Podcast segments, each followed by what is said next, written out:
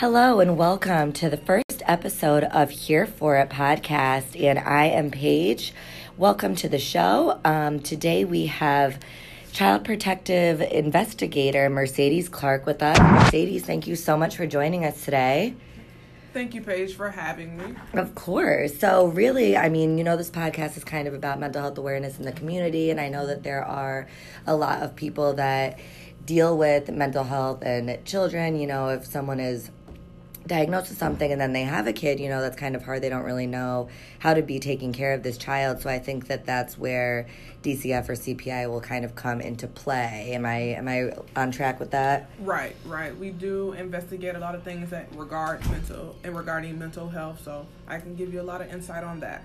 Awesome. Okay. So how long have you been uh, with the Pasco Sheriff's Office? I've been with the Pasco Sheriff's Office for the last three years now in the CPI role. Um, CPI is Child Protective Investigator. I have worked in case management previously, um, real briefly, in dependency case management, which is where a case goes to after a CPI investigates and a child needs to be removed. But I've been a CPI for the last three years with the same sheriff's office. Wow, so this is something that you have actually really been involved in for a while of your life. What kind of brought you into this? Well, it's kind of odd. Um, in high school, I always said that I wanted to help somehow and didn't know how to help. Um, my aunt was a CPI before in Volusia County, which is Daytona Beach, and she used to tell me about it. Sometimes I would go over to my aunt's house and she would be like um, working on a case or something, and then she would not disclose like names, things like that, but she would just tell me a little background. So I just always thought it was so interesting because I had a um, weird craving for like investigative work, but I was trying to figure out how do I investigate and help people. Mm, okay. So I started doing a little bit of research, figured out a CPI might be a pretty good role for me, which is how I ended up in the case management at first. But at, um, when I ended up in case management, I realized that investigating was better for me than case management because case management was more just like giving people tasks and telling them things to do. In the CPI role, I had to get to get involved with the family firsthand when incidents occur and able to investigate. So I felt like since high school, that's what I wanted to do. But I knew I needed to finish school first. And after I got out of college, the first place I went was to apply for the sheriff's office and get into there and became a CPI. Yeah, so you kind of combined like both of your passions that you liked. You knew that you wanted to kind of do investigative work. Like, mm-hmm. were you watching all of those shows, like Cold Case and yeah. all of that stuff? Definitely, definitely. I definitely got addicted to like First 48 and how to get away with murder and things like yeah. that. I was like, how how can I help? You had something in you that wants to help people. Right. Yeah. So what what kind of training went into this? Did you need any kind of background when you were applying for this job or what did they kind of look for? Um, definitely so. Um, the biggest requirement for CPI or case management dependency, you do have to have a bachelor's degree. It doesn't necessarily have to be in social work, but it does have to be in a social um skill related field. And even I've even seen people with um, business degrees that became CPIs. So they're kind of lenient, just depends, but you do have to have a bachelor's at minimum. And then after you meet those requirements, you don't have to have any background having worked with children or families before to um, kind of give you opportunity as long as you have that degree. But you do have to go through a four month training class. And that four month training class, um, you get to know the ins and out of CPI and case management because case management and CPI are pretty much the same things up until the end, which is the is the investigative portion. So case managers and CPIs go through the same training class for four months, but the test at the end just has a few different investigative questions to it. So, um, it's either with my agency, the sheriff's office has we have our own sheriff's office training unit. Um, with the Department of Children and Families, they have outside training units. You have to go to different entities to get the training, but it's a four month training. And after the four month training has went by and you were, learned all the curriculum in regards to any abuse and neglect of children, then you have to take a state board test. Um, so we are certified by the state of Florida mm. um, as child welfare investigators. Wow. Is what it says by the state of Florida. So after you pass that test, then you could become a CPI. And then after you become a CPI, they have you on um, they call it a protective count. So you just don't get after you pass the test, you don't just get thrown to the wolves.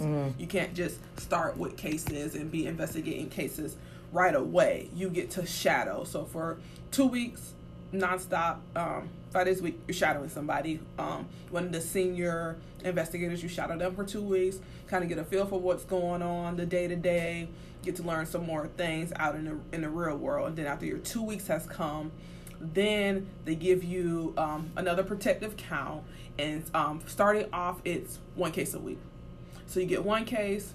The senior investigator that you were with, they go out with you to the field. Um, the field is what we call like going out to a house. Uh-huh. Um, go out to the field, and that senior investigator goes with you, but they kind of let you take the lead Okay. uh, answering questions. And anytime that you, if you may miss something, they may chime in. So, and then after that, then each week it just steadily grows. Like the first week is just one case, and then the next week, um, you may get an OTI. And an OTI is an out of county request. So, because we don't count, cross any county lines. For instance, I work in Pasco, and we're currently in Hillsborough. If Hillsborough called me about a child that's in Pasco, they send a request via um, our FSFN website, which is our Florida board website that we all use as child welfare investigators. And once they send a request over, I complete the request in Pasco. So after that second week, you complete OTIs, and then the next week you start getting a little bit more cases. And then after five weeks of being on a protective count, then you're on your own, but you have a mentor. That same senior um, investigator that you would originally becomes like your mentor. And anytime you need like any assistance or any help, and obviously you know you have the help of your supervisor and any other coworkers. But there is a protective count right after the training program is done, which is which is helpful because you know sometimes you know you get a little nervous, you're not too sure what's going to happen and how it's going to be because you know anytime you go to a case you you don't know what to expect. Okay. It's not like a book and you just know what's going to happen. You Right. Just, you just never know what's going to happen out there. So you have the support.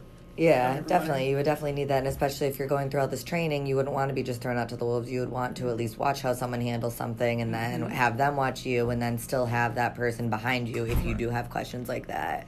So you've been going back and forth between saying DCF and CPI. So I think that a lot of people they get that confused. DCF, CPI, CPS. Everybody is just throw. They kind of put it into one kind of category. So what is the differences between those three acronyms? Okay. So um, with a CPI is a child protective investigator. Which that's what you are. Correct. Right. So whether you work for the sheriff's office or you actually work for DCF, we're all child protective investigators. But the difference is it's just who you're who you're working for. We all follow certain guidelines, but through the sheriff's office, the sheriff makes a lot of the guidelines, and we kind of shadow some of the things that DCF are doing as far as rules and regulations because the state does come up with different rules and regulations as far as time frames. We have a lot of different time frames we have to meet, like um, how fast a kid needs to be seen, because kids have to be seen within 24 hours or four hours when a case does come in. Our and then we have time frames for when we have to see like what we call alleged perpetrator, which is kind of what you would call like a suspect, the person who may have caused the abuse or neglect. We have to see them within certain time frames. So we all follow the same certain time frames, but we all work for different agencies. Um, DCF more so, um, they deal with abuse and neglect of children too, but they also have different things that they can do as far as like housing and food stamps and things like that. So they do it a little bit um, differently.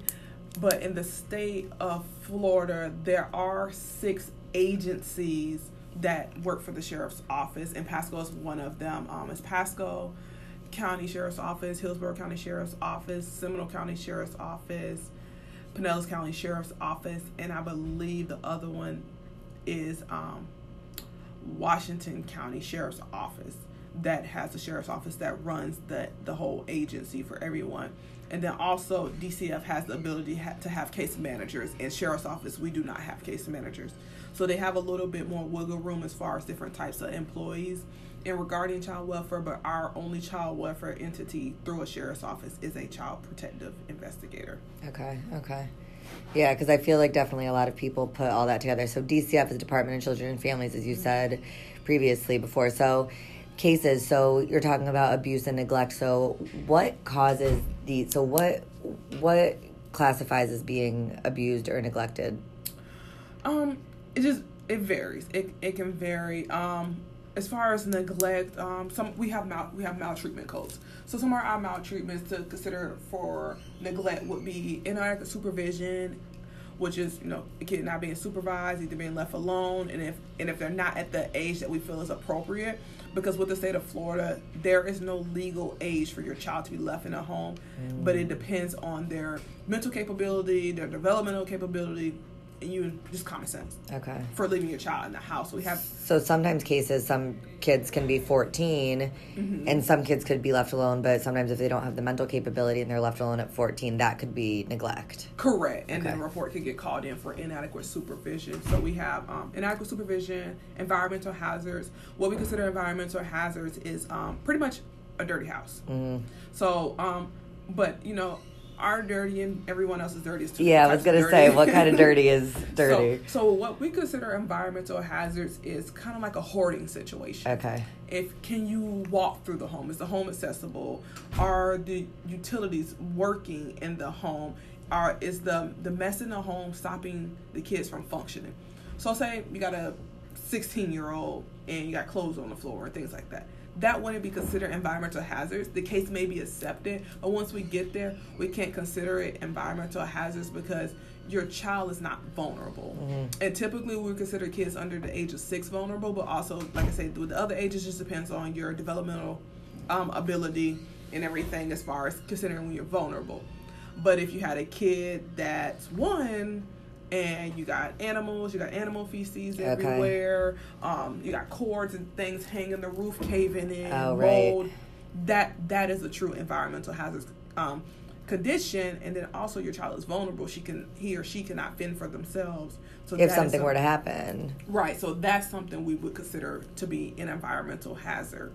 So we do investigate those, and also we consider environmental hazards um, any drug houses. So if there's um, drug sales at the house, any drug paraphernalia around houses, we consider those environmental hazards, and those are considered um, neglect cases. And we also um, we have cases of what we call household violence threatens child. Pretty much, um, whether it's the parents or the spouses or whoever's arguing or fighting, or even if you have roommates, if your mm-hmm. mom or dad is arguing with the roommate, fighting with the roommate, we do consider that um, to be household violence threatens child. So that's a form of neglect because even though that child is not in that situation, that child is still around that situation. They're so, hearing it, they're seeing it, they're learning from it, picking up from it. So that would be neglect. Right. We okay. consider that neglect. Um, we have medical neglect cases um, sometimes. Those are a little bit different and they vary. Um, it's more so kids that have complex issues that really can't fend for themselves. Um, parents not picking up medications, parents not giving the medications appropriately, or kids um, not going to follow up uh, doctor's appointments that are vital. Say a kid was seen at a hospital, and nine times out of ten, the follow up says to be seen at a pediatrician. Okay. So if the parent neglects to take that child to the pediatrician, we likely will get a call for neglect because the follow up was not done. Because if the doctor felt like they needed to follow up, the parent should follow up with that. So we do get some cases like that. Um, sometimes, like I'm saying, more some kids with some very complex issues, and the parents just do not know how to handle kids with uh, that are medically complex, mm-hmm. and then we have to end up taking so, matters into our own hands. So, what would be an example of medically comp- complex? Like what? Like what kind of illness would that be? Uh, it just it, could it be like a like a like a the kid um, had the flu and he's been seen like a million times and the doctor um, isn't seeing him again? No, um, some of it is it's like different diseases. I'm trying to think of some of the different diseases. I know I've had a, a kid that couldn't walk anymore. Um, I couldn't think of the name of the disease. He was able to walk when he was first born, and around middle school, there was like a genetic disease that, okay. that got to him. Um, so he wasn't able to walk anymore mom was not following up with him needing to see um, the pediatrician and the the doctors that would help as far as like getting him some fine motor skills. Mm-hmm. He was referred to a hospital in Orlando. The mom wasn't following up with him getting all of the therapy and things that he needed to possibly get his functioning back. Mm-hmm. So she was neglecting to do that, which is was hindering him. But then she was also applying for SSI for the kid, but she's not following up with these tasks. So she's neglecting to do these things, but trying to receive a benefit. Yeah. um, so is that how she kind of got caught? Like, who called on her? Can a doctor call on her, Yes. saying like, "Hey, where's this kid? I need to be seen." Yes, uh, um, a doctor will call, especially like, um, for instance, the Children's Hospital, John Hopkins, Yeah. um, in St. Pete, they call quite a lot because you know they're dealing with children that have the most complex issues. oh, of course, yeah. So they know what this child needs, and like I say, sometimes we don't. You, if you didn't experience something yourself, you don't know necessarily. You may think you know what your child needs, Mm-hmm. but there's also other things that may help your child benefit and grow. And so when those things are neglected, yes, doctors will call um, and let us know. And we also have um, we call it our CPT, which is our medical team. So we have a licensed pediatrician that has his own private practice, but also is our medical doctor. So sometimes the doctor's offices will call him specifically because he knows that he works through us and kind of advise him of things going on. And our doctor will call us and let us know, hey, is there an open case on these people already? Mm. Or if not, hey, I'm going to call one in to kind of see what's going on and get this kid seen because we think there's some there's some issue. Right. Okay, so those are those are big types of neglect that I'm sure Mm-hmm. that people don't even really realize. Like I've I I mean I would think about the one like the dirty house and like um, cords and things happening that the kids can trip on, but I never really thought about like having a kid that the parent just wasn't getting their medication. Mm-hmm. And could that be just because the parent doesn't think about it, or they, you know, like what what? So if that is happening, what does that parent have going on? Um, it's just it varies. Sometimes the parents has too many kids, and the especially when the kids are very medically complex, it's them having to either quit their job or find mm-hmm. somebody to help. And a lot of these parents are single parents. Oh, so okay. if I got to keep traveling my child to go over here, but I have another child over here. How can I afford to live? And then even with sometimes you know with the SSI check, it's not much. So it's very hard to take care of a medically complex child when it's just you Okay. and you have other kids because they can't afford to live. So it's nine times out of ten, nine times out of ten, they got to go to work, couldn't get the kid to the appointment because these appointments, I've seen some kids have appointments like four times a week. Mm-hmm. And different therapies they have to go through, especially autistic kids. So that Mhm. happens a lot too. Um, the parents neglecting to take the kids to the occupational therapy, the speech therapy, and things like that. And these kids need these things Right. to keep functioning. And the parents like, okay, if I missed one, that's okay, maybe two, or they kind of try to figure things out on their own. Okay. What can I do to help my kid at home? But it doesn't always work. Yeah, because from hearing this, you know, like I'm sure that some of the listeners are even thinking, like, how could the parent do that to the kid? I mean, the kid needs help, but then when you kind of phrase it like that, it's like maybe the parent doesn't know any better. Maybe the parent just thinks that it will be okay. So that kind of, I'm sure that you have to kind of take the big picture into consideration and not just be so against the parent when you're going into it. Yeah, definitely, definitely. We look at the situation, um, how honest the parent is. Um, we try to meet the parents where they're at and get a little bit of understanding of why are you doing this? How come you haven't been going to appointments and things? And I even had some parents tell me, well, they don't feel like anything is wrong with their child. I've had that happen a lot. Okay. So, and I have to kind of under um, explain to them, you may not feel like anything is wrong, but there are some presenting issues, and let's just try to address that so that way we can get on a better foot and get an understanding of what's really going on. They do have the the ability to say things they do or do not want to happen to their child as far as medical things, but some things are vital that have to happen, which will cause for neglect and possibly the child to be removed. But if it's one like, for instance, kids with you know ADHD, they don't have to have the medication, and that's an option for parents to Right. do. But if it's a, if they are medically needy for this medication, we cannot bypass that and say that it's okay for their child to not have this medication if it's the, what keeps this child functioning. Right. So some parents, like I said, it just it just varies. The situation varies.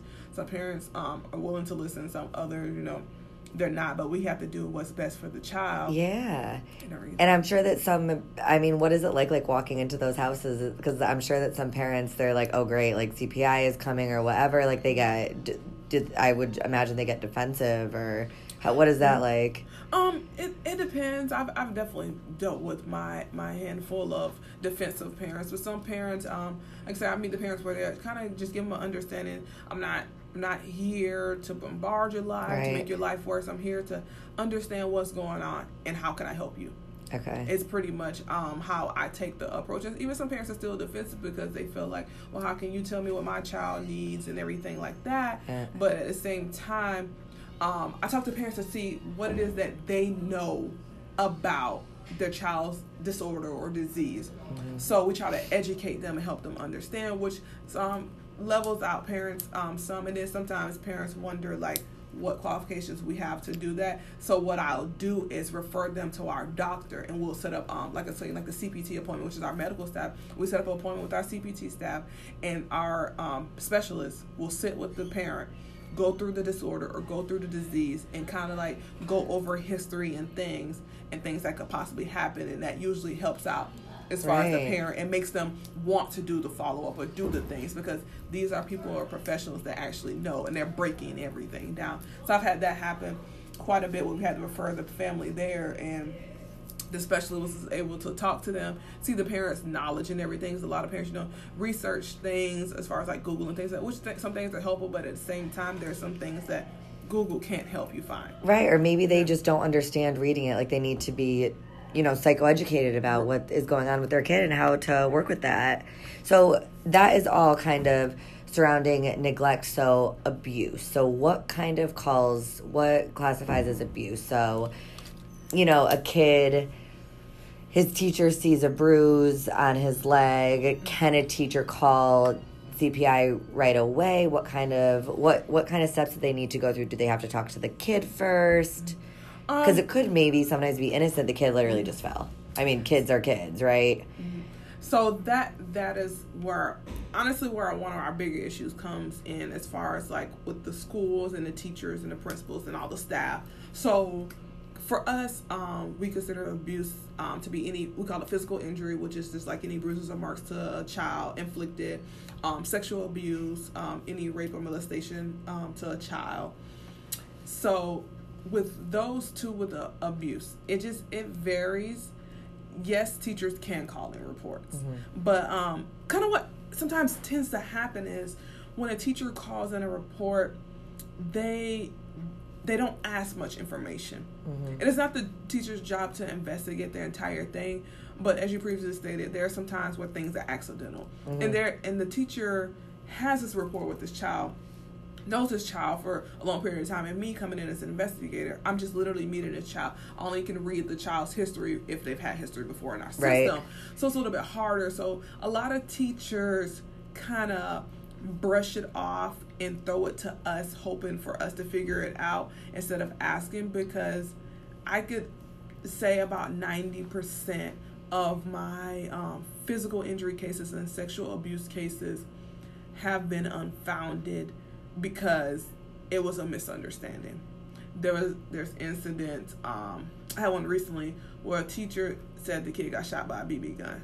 Okay. Um, on his leg, but she never looked at his leg.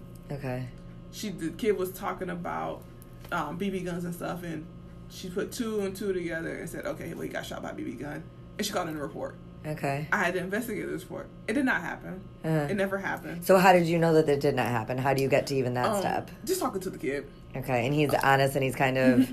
yeah, because we um what we do before we interview any children, especially children under ten, we have um what we call is truth lie qualifying them.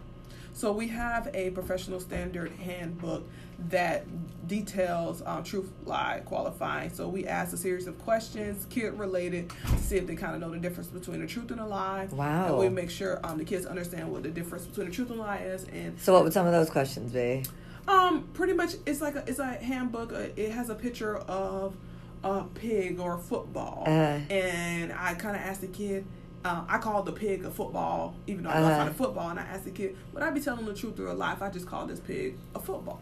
And they kind of tell me in their own words um, whether I'm telling the truth or not. And when kids don't understand, um, I also I like to use colors a lot. Mm-hmm. Um, so I ask the kids, depend. Usually I wear black pants, so I ask the kids, um, "Are my are my pants yellow today?" And they'll tell me, "No, they're not yellow. They're black." Okay. So then, and I'm like, "Well."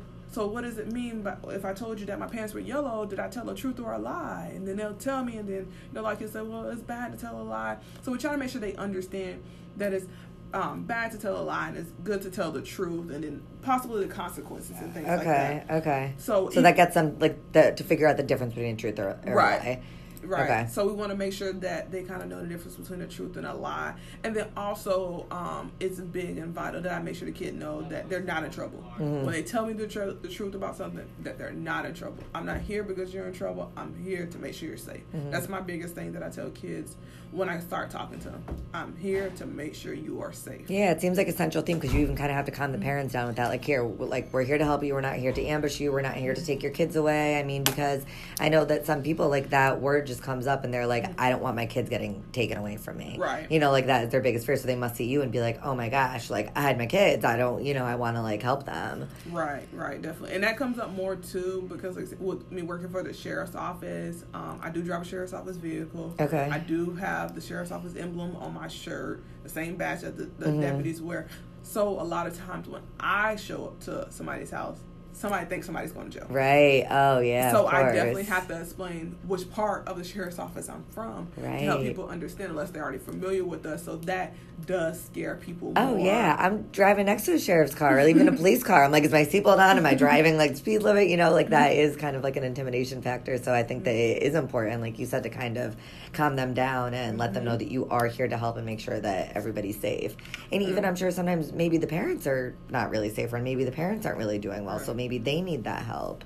Um, I know that you said something about like violence in the family. Like, I'm sure that you have some DV cases where they get called.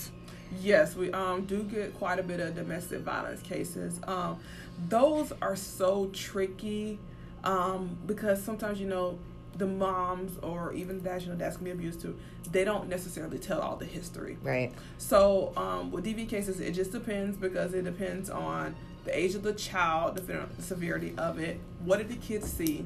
Was the kid actually involved in the situation? Did the kid try to stop the situation? Oh yeah. um, from occurring. So those it just it really varies, and if there's a history and a pattern for the same sort of cases, then we do seek action. If there's something very very um, extensive that happens, like a big huge fight, somebody's really hurt in the beginning, we take um, immediate action. But there are some DV cases that we don't take action right away. For instance, um, mom and dad were yelling and the mom pushed the dad Mhm. and that was the end of it we uh, depending on the age of the child and how severe the push was we don't always take like action on those cases because we don't feel like there was any threat or harm um, to any kid just because somebody got pushed or even sometimes just because somebody got arrested because um, anybody can get arrested for a battery Right. for any unwanted touch if i flicked you Yeah. i can go to jail Yeah. if I toss something, if a piece of paper hit you, I threw, I can Uh-huh. go to jail.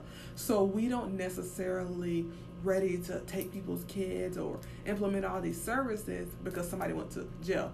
We have to figure out what happened in that situation. Why did it happen? Where were the kids? Because we do have a lot of reports that get called in because the kids, uh, when the kids weren't there. But these cases get called in because nine times out of ten, the officer who arrested the person does not know the family's history, and they're just just for a precaution. They called us just to make sure that this has not been something ongoing and undetected. Okay. So we do investigate a lot of things like that just to to see if something's been ongoing and just not detected. Because I actually um recently had a case like that. Um, DV had been going on for about three years, but it wasn't investigated. Sometimes the mom would call the police, but when they would get there, she would just say they were yelling. Nobody ever went to jail up until recently, and we realized there was a big, big pattern um, of DV. But uh, unfortunately, the mom got arrested this time because she finally hit back. Okay. So Okay. and and when she she was so upset that she finally told the truth about what had really been going on, and if it wasn't for the officer calling us, we would have never known this was an ongoing issue. So with that family, the child wasn't removed, but we are implementing case management services as far as domestic violence services, which provides them with counseling. We get um, batterers intervention enrolled and um, family counseling as well, and then some mental health assessments for both parents, just to make sure that the kids are safe. Because that child in that home was one years old. Oh wow. Okay. So who who called on that one? Um, the officer. Okay. Yeah, okay. just because he wasn't too sure. They weren't really from around here. That was another thing. Because um, before I got on the case, I do check calls to a house. But as you know, um, dealing with the families that we're dealing with, they're not always in the same spot. right. So you may, I may check the call history today for this address, but just a few days ago you were somewhere else. So I can't necessarily track all these addresses you've been to to see if there's been calls to your home because there, there possibly could have been call, many calls to your home, but I would never know until I kind of get history. So that's why I try to meet the parents where they're at and get down to their level just to see if they'll tell me some things and try to see what's really been going on Okay. in this home. So you said it, um, the population that you're dealing with. So what is so what does that mean? These clients are moving around from house to house, or why are they not always in the same area? Um, most of the um, the clients that we deal with are um, low on the social economic status, so they're very low income, Section Eight um, project housing, HUD housing. Um, I've definitely have dealt with a lot of families that there's multiple generations of families in one house, Mhm. but no one can still maintain the bills. I had a, a family. There was like ten of them. The the the brother, the the brother and his kids, the sister and her kids, the the grandmother, uh, and the great grandmother, like all in one house, Mhm. But the lights were off. Okay. Because they couldn't pay the bills. Correct. So it's I deal with a lot of situations like that. So that's why they move from place to place because they're depending on one person's income. People are not really working. People can't find childcare for the kids, so then they can't work. So it just it, it varies. So they end up moving around a lot. Um, It sounds like a huge snowball of situations like that. Because even going back to what you were saying, like not being able to take the kids to the doctor's appointment. So say that these clients are living in a house with a bunch of people. They don't have the income because they're, you know, living with a bunch of people in a house. They can't pay Mm-hmm. the bills. How do they have the money to take their kids in a car to the doctor? So now they're hit with possibly a neglect charge because they're not taking the son that can't walk you know so Right. that seems i mean to me that sounds like really frustrating for there's so many different areas and aspects that these families are just getting like they're not getting the they're getting the short end of the stick it seems Well, it definitely it varies from family to family. There are some families that are truly trying their hardest to provide for their kids and do what they have to do for their kids. They let the social workers at the schools know so that way they can help them. Because the social workers at the schools provide like clothing and food. I know um, um, the county I work in, there are some schools that have. I'm not sure if they call it like a, a weekend package, but every Friday they send the kids home with food oh wow in their book bag, wow. canned goods and snacks and different things every Friday. It's and this is because the parents have like told them and asked about it Yes, okay and they can kind of tell um, the environments that the kids are in if they're not eating Okay. often. So they kind of sign them up for a program, and every Friday they go home with food and snacks in their bag to make it through the weekend. Oh, Because yeah. the only time some of these kids are eating is when they're at school. Right. So the school makes sure they eat when they're not at school. So that does happen. Like I said, there are situations where we're very understanding and parents are doing their best. But then there are also situations where parents are just doing absolutely nothing. They're focused on their their own things, Mhm. um, and things like that. That just draws me back to something which I forgot to tell you earlier. Oh. Another um, case of neglect is um, drug and alcohol abuse. okay okay So sometimes parents are off doing drugs or alcohol, spending the money on things like that, that they're not caring for these kids. And that's when we get involved too to see, hey, why are the lights off today? But you paid for this. Why did like why didn't the rent get paid? And then different things not getting paid. Why didn't your kid go to school today? hmm So we do um, follow with those things just to see. like I say, it's just case by case, parent by my parents, just the compliance of them. Our goal is never to take anyone's child. Our Mhm. goal is always to help people when they want to help themselves. yeah So that's something big. So, can a child say that a child is what's so for my first question is how how old can you be in order to have a DCF case open with you and your parents like 18 and then No, you're, um, once you it has seventeen and below. okay Mhm. so say that you are 14 and your parents are out drinking and drugging can you call DCF on them can you call DCF on like your own family situation Mm-hmm. Um, actually, anyone can make a, a abuse and neglect report. Um, even though it's it's not really told, everyone's a mandated reporter. right any okay um person because you actually can go to jail if you knew something about abuse and neglect even if it's a regular citizen you can go to Uh. jail i have a mom arrested okay because she knew something about her child and she went to jail for that for Okay. neglecting to report okay so okay anybody can make a abuse and neglect report um And she probably didn't even know that. What did she? What happened? She came out and said like, "Oh yeah, I knew that the whole time. I just didn't know what to do." And then, well she she admitted she knew what was going on because her daughter was getting molested and she knew what was going on but she said she addressed it but this is something very serious and you keep letting your child go to the same place okay, okay, So she neglected um, and uh, pretty much it's like a failure to report. Right. Um, it- it's a felony. Right. So anybody can report. Like I said, even like you were saying, like with the kid inside the house. I've had kids call the Florida Abuse Hotline Yeah. Wow. and on on their own household. yeah. But I think um, sometimes what gets a little hairy is, as far as like with discipline, kids don't know what is actually discipline or what is actually neglect. Um, because you know, in kids' minds, they're not always mature, and Right. Things like. So things that they consider abuse and neglect aren't abuse and neglect. But Like they could just be mad at their mom. Like you Right. Mm-hmm. left me to go to the store I wanted to go with you, so now I'm mad. Right, and that does happen because the thing about it is these kids are so smart that you can make a report online. You don't have to give any of your Oh. information. You just have to type up the report as long as you know. You, uh, you don't even have to know your address. So Oh, what what does the the kid- report consist of? What do you have to write? Honestly, I've had a report says there's some random people in the Winn Dixie parking lot. The mom soliciting the kid. Oh wow. You. So what is so what does that mean? She's like having him out there like peddling for money? Yeah. Okay. Mm-hmm. So it just honestly. So God, that's it varies. that's abuse and neglect. If because I mean in well, Tampa you see to have your kids. yeah but you so you money. see that all over Right. you see that all over But the place. the thing is, um, the only reason the report got accepted is because we needed to verify what was going on. Obviously, we drove to the parking lot. We had no idea who it was. As long as we attempted, that's To all go we there. do. Yeah. About in the Winn Dixie parking lot, anybody could. We don't know who Right. we're talking about. Yeah. So it does. It does get a little tough when cases get called in with no names, no addresses, no phone numbers, no kids' names.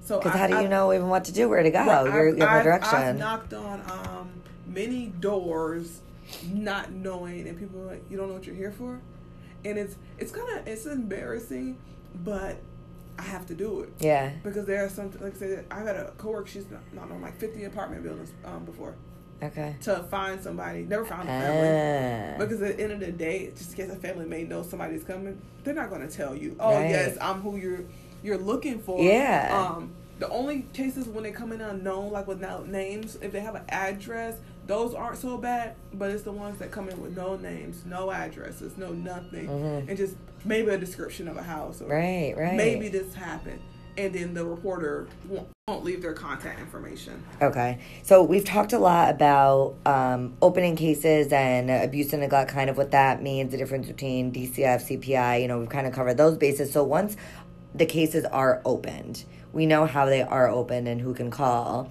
What does it take to close these cases? Okay. Um, yet again, it's case by case um, basis. Any of the cases where we feel like there is no findings, no evidence, as much as people wish we can close them the same day I walked out there, it's not so easy. Um, the unfortunate part about anytime a case is accepted by the Florida Abuse Hotline, I have to fully investigate it. And me fully investigating it takes 60 days. Okay. So uh, once the case is open, I have to. Even I've already spoke to mom and figured out everything happened. I got to speak to all your children.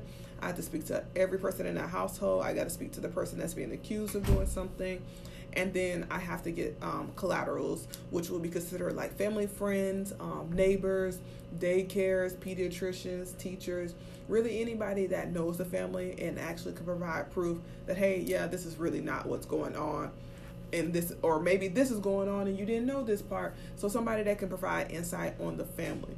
And that has to happen literally with every case no matter if it's not one finding or not.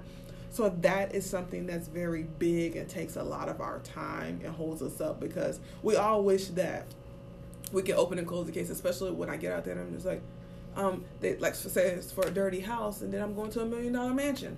And it's like we we know these things aren't true but once it's accepted, it's accepted. It, it can't be rejected. So even through that, you get a call for a dirty house. You go, it's beautiful. It's a million dollar mansion. You still have to talk to all the kids that live there, the mm-hmm. accused siblings or whatever. You have to contact all these people. Yes, you still have to go through the tedious process with each case. What if these people don't want to talk to you? What if the sister Mm. says, "This is crazy. I'm not even dealing with this." Like goodbye. Um, parents, um, we, we give it a rights and responsibilities pamphlet. They do have the right to refuse to talk to me. We um, we kind of talk to them in a certain way where they, I don't want to say they feel obligated to talk to us, but they end up speaking. Okay. Um, so I don't. I give them the rights and responsibilities. Pamphlet It's their choice to read it, to know that they do have the right to not talk to me. They have the right to get an attorney. They have a right to do a lot of things. But I always try to help parents understand that if you talk to me, you give me these references, it'll be so much easier to get it done with. Because the more resistant you are, then there may be instances where I have to escalate it. And it, the more resistant you are, depending on what situation, like for instance, if this case says um, the kid has a bruise, you want me to see your kids, that is non negotiable. So even though you have the right to not let me see your kids, I have the right to take you to court. Okay. So anytime you refuse, um, and I've tried multiple times, because they try to give me a try multiple times, say if you'll change, even let me see the kids. I've had parents like, you're not talking to my kids, but I'll show you them through the window. I've had to accept that before. Oh wow. To show that they're alive. Okay.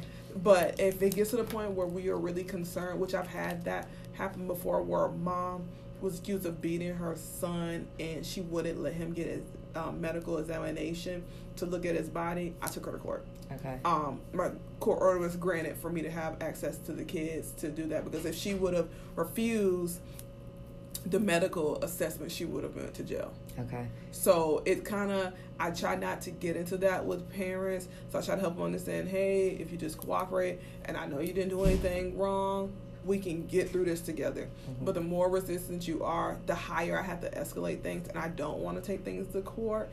But if I have to take it to court, I have to make sure this kid is okay.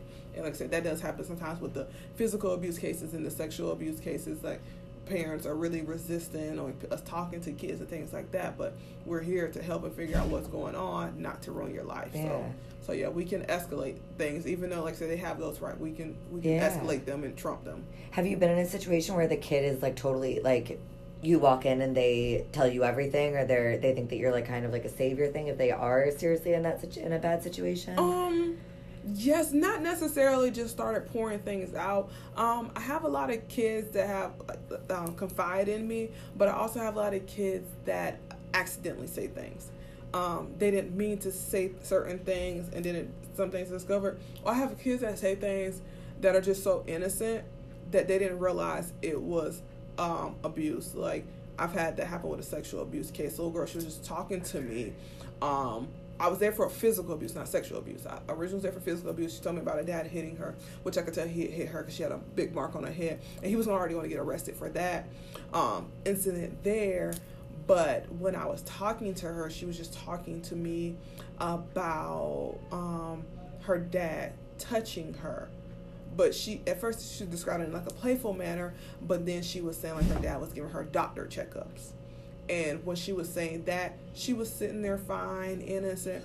But as she finally said that her dad touched her um, um, in her private area, I started to realize like this was some sexual abuse going on. And originally, like I said, I wasn't there for that. Um, and just talked to a little bit further to realize he had been molesting her for a while, but she did not understand that or associate that with it being something that was wrong. So I do have that happen a lot where kids are like, well, they're just my parent. This is what parents do to kids, right? And I have to help the kids understand this is not what parents do to children. Yeah, because they, they probably don't know any different or any better. This is my parents. This is what we do. He's just giving me a checkup. That's what that's what parents are supposed to do. Right. So that is from a very innocent place. Yes. So then it, you have to kind of. So then what happens when that happens when you came in on a physical abuse case and it turns into a sexual abuse case? Um, well, there was already a deputy there with me because when I have cases like that, a deputy has to take the criminal report because I only can do the child protection report. They have to come for the criminal report. But when she disclosed that, I had to get a detective because deputies can um, write reports too. But when it's something um, that's such a big circumstance that's going on, I have to get somebody above a deputy, which is a detective, because we need to be able to go to that person right away.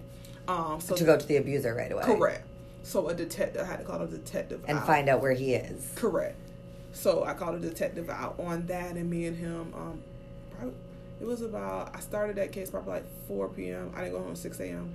Wow. Um, I took the kids into care. Um, because You took the kids into care. So what does Mhm. that mean? um, taking the kids into care is, um, which is the same thing as CPI and DCF, which is taking the kids into state care. Okay. They had to go into state care because um, I think it's one of the stories I was telling you about earlier. The mom knew he had been molesting Oh, her. okay. So it wasn't So she wasn't even really safe with the mom at that time. correct. point. So after we had to figure out you're not safe with your dad and you have younger sisters, the Okay. girl the other sisters are not safe with your dad either. Right. But then once we found out that mom knew too, you're not safe with either one of your parents. And now you have no parents and you have no caregiver.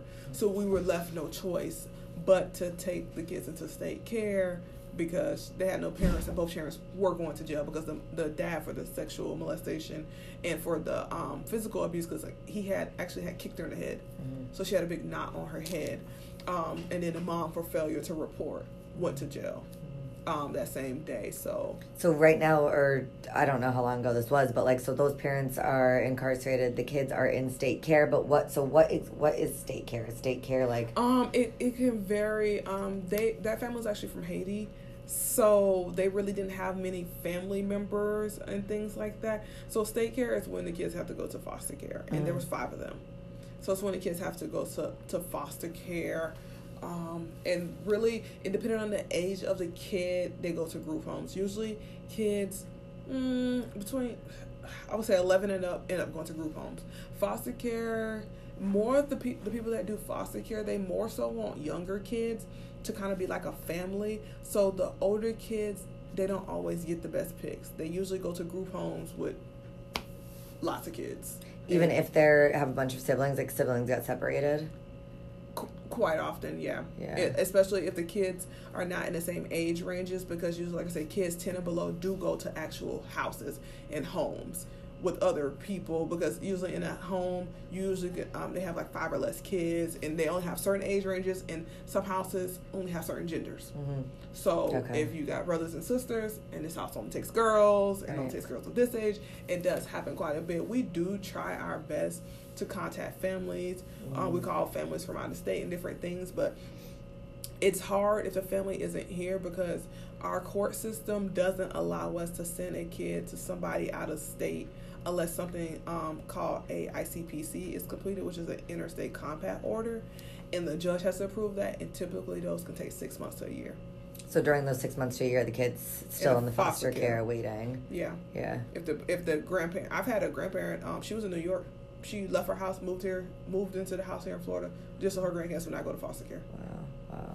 So I've I've seen that, but everybody doesn't have the ability to, To do pick up that. and leave or to do that. Yeah. So then, if that's a case that you have, and so they're incarcerated, they're in foster care wherever they may be. Now that case is closed for you, right? Um, I have to transfer it to the dependency case manager who follows the case long term, and then my case um, can be closed out. But it kind of depends also if I took the kids into state care on day one of the case, day 45 of the case, or day 60 of the case. So if I took them out on day one, my case can't be closed right away. for I- sixty days, right? You have to have it for those Right. sixty days. So I have to get still get more information because I may have only learned this one situation, but I need to get more background information um, on these kids. So then I'm still calling pediatricians in schools to figure out has this been going on before? Because yes, I know there's a imminent danger to the children right now. And after I get the kids safe and figure all that out, I still need to figure out what was surrounding all of this. So I still have to investigate, Right. even though I've already put the kids somewhere. And then after I get the information that I need, then I can give it to a case manager, a dependency case manager who does they do work for DCF. okay. Um, I give it to a dependency case manager, and they, they work on everything. But they, the case manager has to have so much information before I can pass it along. So that's what um, kind of holds up that process too. I can't just hand it to them the minute I finish. Right. I have to kind of get some more information. I got to try to find relatives. I got to find, like I said, pediatrician information, school information. I don't know if this kid had like any behavior issues, medical issues. I have to find out some information because I can't just hand it to them blindly. Right, right. Yeah. So with a case like this, is there any chance of reunification down the line? Does that Um, happen? For the dad, no.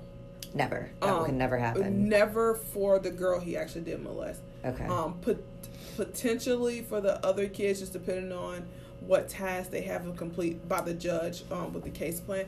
For the mom, yes, but they're gonna have her do um, non-offending classes. We have um, some classes and counseling things for non-offending parents. So they have to go through that and complete the case plan. But the case plan goes through a judge. The judge assigns what tasks he wants them to do, And so it's really the judge's ruling. It's out of our hands when a case has to go to court. So once the judge decides what it is that he wants them to do, then if she completes her task, then yeah, um, they're still the dad is, wasn't able to have visitation. Mom was still able to have visitation, but only supervised Okay. by the department, which is department is Department of Children and Families or CPI um, is supervising those Yeah. visitations, and we also have some family visitation centers where the um, mom could go there, and there's professionals there. Um, and, but with this kid, their visitations were only allowed to be therapeutic, so a counselor had to sit in each session with the child. Okay. So yeah, because these stories are like, I mean, they pull on your heartstrings a little bit, and I'm sure Mm-hmm. that you have to have really thick skin to be going into this and doing this. But then you say something like that, and it's like, okay, well, you're still making sure that these kids are safe. Like the Right. state is still kind of making sure that if they're going to have visits, someone else is there. That these kids are going to be Right. protected, and the judge is there to make sure that the dad is. I mean, complying, but I'm sure that you have stories too when he passes, checks all the boxes, and Mm. then can be like a repeat offender or something like yes, that. yes, that definitely does happen sometimes. You know, um, people they kind of I guess you say change their papers according to the judge, and then they come back uh, a month or two later or a year later doing the same things. I definitely had that happen. More so with my physical abuse cases. I've had a mom was in the system probably six or seven years. And originally, she never had the kids removed, but case management was involved because we do have something called in home non judicial, where it doesn't go through the courts, but you're still required to work with case management. And she had did that a few times, and then she even had got our case management where it's um, in home judicial, but still your kids aren't removed.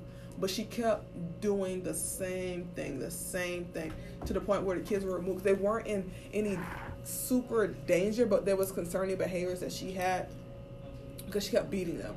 Right. But she wouldn't beat them excessively all the time. But then it started escalating over the years. Like we knew there was an issue with it. The kids had behavior issues, but it just got to the to the point where she was just being very excessive. With yeah so then that brings you even back to like regarding mental health like what happened to that mom i mean because you're in the mental Mm. health field like you know what's going on with that and how abuse can kind of trickle down sometimes do you guys ever go into because it sounds like most of your investigations are like on the kids but does anybody ever go into talking to the parents like what they've kind of been through Yes. Um. Once we interviewed parents as far as our allegations of what was um proposed against them, then I started asking them about their background from childhood. I asked them were they abused and neglected as a child, any um domestic violence history, any drug or alcohol history. And the good thing is we have access to um police reports, criminal histories, and any prior department history because um, even I have I can access reports from the 80s. Mhm. So if Wow. a, a parent didn't necessarily tell me something, but they were removed as a child or something happened to them as a child, I can still see it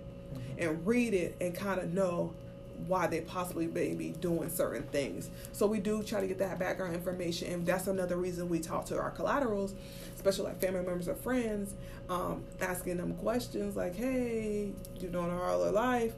Why did she do this or what happened here? And they're like, oh yeah, such and such happened, and ever since that happened, she's been angry and things like that. So those things, um, those collaterals provide a lot of insight because there are some cases where you feel like nothing's going on at all, and then you talk to a collateral and get some real detailed information. it kind of all comes together at that Right. point do you find that more times than not the parents have been abused or have been you know through some type of trauma Um, it it varies. Not um, a lot of parents have been through a lot of childhood trauma, but then there's sometimes a lot of domestic violence that uh, makes the uh, parents do these things and start acting out on the children. It just it just varies, and I've had parents that nothing happened to them at all, and they just became an angry person, and then more so it's probably related to undiagnosed mental health Right, with right. them doing things like that. So. So what like talk to me a little bit about that undiagnosed mental health. Like have you worked with any, you know, parents that are mentally unable to take care of their kids, like any psychosis stuff like that that has brought, been brought to your attention? Um, I have worked with a few um, parents as far as like as far as it goes like schizophrenia. I've worked with parents that are bipolar. A lot of them have anxiety and depression, but more so I've seen it um, either between the parents that are bipolar or schizophrenic that can care for the kids, but if they're in one of those manic states, things don't go um, the best because I've had that happen to um, a mom um, sometimes she gets triggered. Like the dad is the financial provider. She stays home with the kids, takes care of the kids. But every once in a while, um, which they were trying to figure out her, her trigger, she gets triggered, and when she gets triggered, everybody knows she's triggered because she starts reciting the Bible, no matter where she's at. So she's not causing any harm to anyone, but she's not in her right mind. She recites the Bible. Um, she walks up and down the road reciting the Bible, but she's not hurting anyone. She's not doing anyone, doing anything to anyone. But she can't care for the kids because she's not providing them with the need food, clothing, water, because she's focused on that, and that's all she does. She just recites the Bible, recites the Bible, but then usually she'll come, she'll come back from it. So that, that was like a mild case. Like I said, she's not abusing or neglecting them, but it's considered neglect because she wasn't following up with her medication mm-hmm. and she knows that this potentially could happen so she needed to follow up with her counseling because we do have parents that are diagnosed bipolar but as long as you're following with your medication and you're receiving counseling you're maintaining your mental health mm-hmm. and it's when you're what we consider neglect is when you're not maintaining it and you know there's a possibility for you to go off the deep end mm-hmm. so do some of these um, clients not even know that they're bipolar or schizophrenic and you guys mm-hmm. kind of have to you guys kind of see these uh, symptoms? Well, actually, you be surprised. Most of them knew. Most of them would tell me, "Yeah, I'm diagnosed with this, but I'm fine," or things like that. Um, more so, um, it's more so concerned the schizophrenic um, parents. I've had one. She wasn't on any medication. She wasn't in counseling anymore. But luckily, there was a dad there that would be home every day after he got off work. And anytime she would go into a manic state, he would leave with the kids. Okay. Um, because there would be times like with this mom, she was schizophrenic, and she would say that she's a judge. She was Judge Dredd, and she okay. would say this long number behind it every time she spoke. She would tell me she was the judge. She would put on the kids' clothing. Um, obviously, she couldn't fit any of the kids' clothing, so she would just do things that were off the, the wall. And any conversation she had, it was about being a judge. And then there were times where she would be calm and could have a normal conversation with you.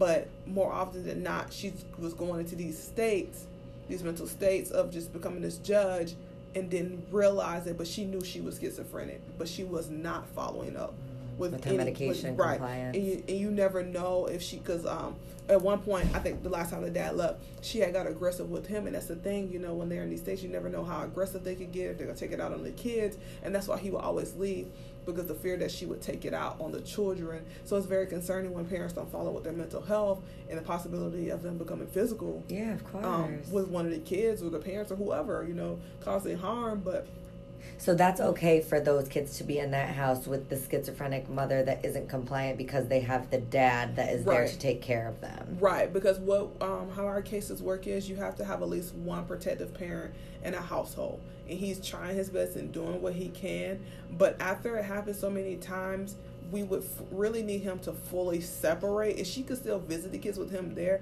but he would need to not be in that environment around her until she got the help. And that's what he eventually did. He eventually just ended up leaving her for good. And she um i think she actually went into using drugs so she didn't get, really get any better. But at least the kids were safe.